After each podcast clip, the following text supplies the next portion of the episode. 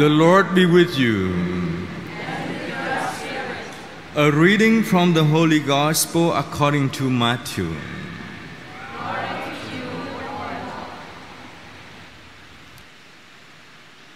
Jesus said to the twelve, Fear no one.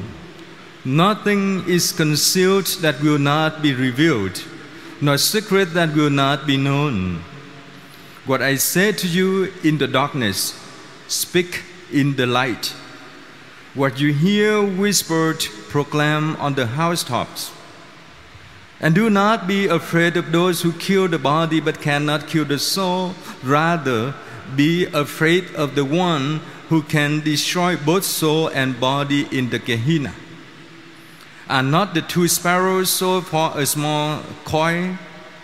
Yet not one of them falls to the ground without your Father's knowledge. Even on the hairs of your head are counted. So do not be afraid. You are worth more than many sparrows. Everyone who acknowledges me before others, I will acknowledge before my heavenly Father. But whoever denies me before others, I will deny before my heavenly Father. The Gospel of the Lord. Praise you, Lord Jesus Christ.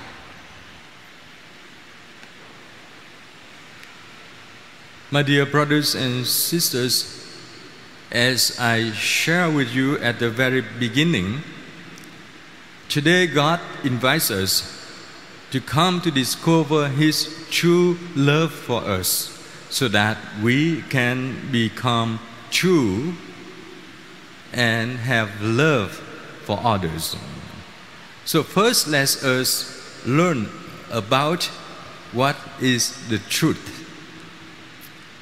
Because according to what Matthew portrayed in Jesus' uh, teaching, there, even in his time, 30 years after uh, Christ was born, there were two parallel but different set of values social values, human values, and divine values.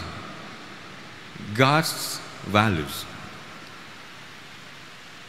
How can we recognize or make the differences?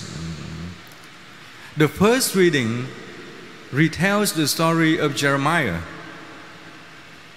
the one who reflects on his own life, a life of a prophet the mediator between God and human, he should have been a very important person, but people did not recognize him as such importance because he encouraged people to walk on a different journey. You see what he reflects people disregard him. People watch him. People condemn him.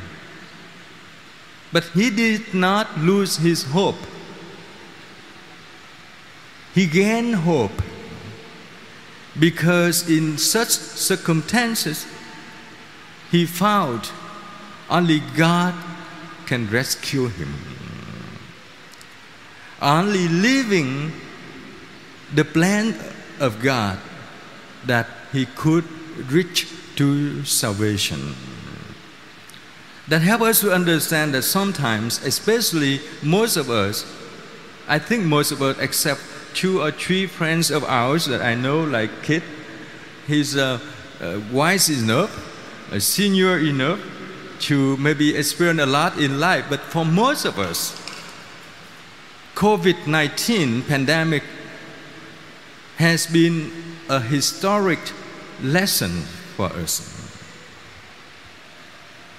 This pandemic has reached too many walks of life and excludes no countries.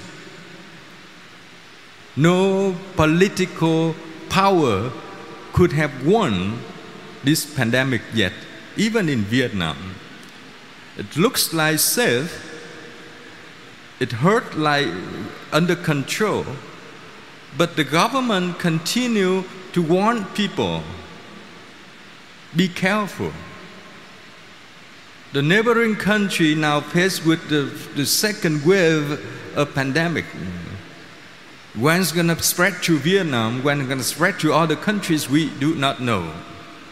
So we live in some uncertainty. We live in some uncertainty. The only certain that we can guarantee, we can assure with one another is God's love the loves that enable us to walk purely without anything. Even with the, the empty hands, you still survive. How? We have the community. Last week I had a coffee with one of ours, and we talked about uh, the community. How can we build this community real community is not just the place that people come every Sunday and go, but the space that we can sojourn with one another. We can understand one another. Any single parents here can feel safe to come here, to have the children play around with others. That is what God wants from us. Not just about how you believe in God theory. It's not about how you can explain about God with your knowledge. It's about how we live God. How did I come to that statement? Jesus said that in the gospel. What he said is whatever you can see, you can feel, you can hear in the darkness. Darkness here is not evil. Darkness here is in the deep silence of the night, where only you face yourself, where only you can hear the mournings or rejoicing of your heart, where you demask on the makeup, where you fear no one can see some defects on your face. That is the true moment of yourself. That is the moment where God can whisper by your side telling you how much God loves us. So those privacy between you and God, those personal relationship between you and God should not be contained for yourself, but to be shared for others. The true love is that, about that, about sharing about giving, about caring for others. So if we listen to the second reading, what Paul said in his mind, at that moment when he wrote the letters to his brothers and sisters in Rome,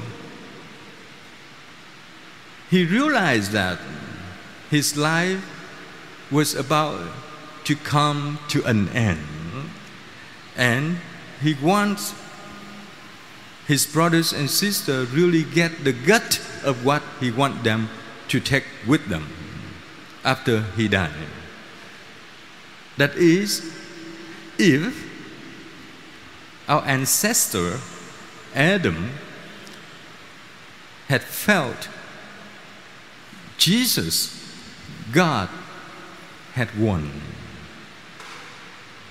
In God, everything can be reduced. In God, everything can be restored.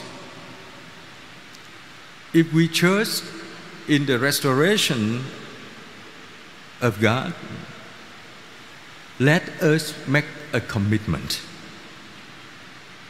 Today, God commissioning, God sent us outside the church, outside this building, do something.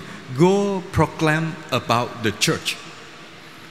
The scriptural passage that I proclaim today was taken in chapter 10 of Matthew text, the text of the gospel written by Matthew.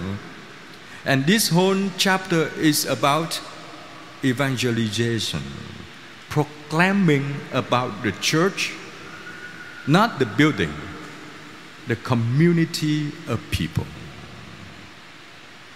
You see, during six weeks that we suspended public mass, you did not lose our community. You could see me every weekend on YouTube, on Facebook, on many social communication channels. Why? Because the church does not have to be the building, but the church needs to be built by ourselves. So, how to build the church? Let's be practical. After we have come back for three weeks, I would like to reorganize our community again. Because in September, when the church celebrates the World Day of Refugee and Migrants, Archbishop will come and visit us. He will celebrate Mass for us at 9.30 and then after that, he will invite us to Regina Cafe right here to have a luncheon. Not all of you. Don't worry. Not all of you will be invited. Few of you will be. It's not about exclusion. It's not about private club. It's about a meeting that the Archbishop can listen to those who sign up to volunteer to serve our community so that they can serve us better. So, I know some of you uh, don't listen uh, well at the end of Mass. So, let me, because it's so important for the community, I would like to put it here at an agenda for our faith practice. Next weekend after Mass, I will ask Joseph, uh, he's one of the volunteers uh, for the welcoming team, he will have a sheet of paper to welcome any volunteer. We lost some people, they went back to their home country, they could not come back yet. So I need a team of six or ten or twelve people who can help uh, the safeguards there to welcome people to the church. I need uh, Nanette and Winston will have a list of those volunteers, even though those who've been doing that. I need more volunteers for being lectors, readings. I need more people for serving the altars. And I need people, I think of one person I will invite to be the kind of coordinator of charity team.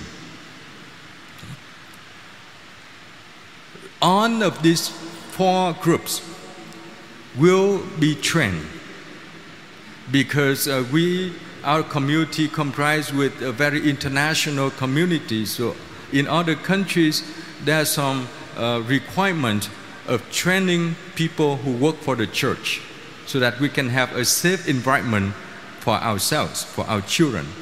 So the lectors welcome team uh, altar servers and charity will take the workshop, just half an hour workshop, to know what to do and what not to do.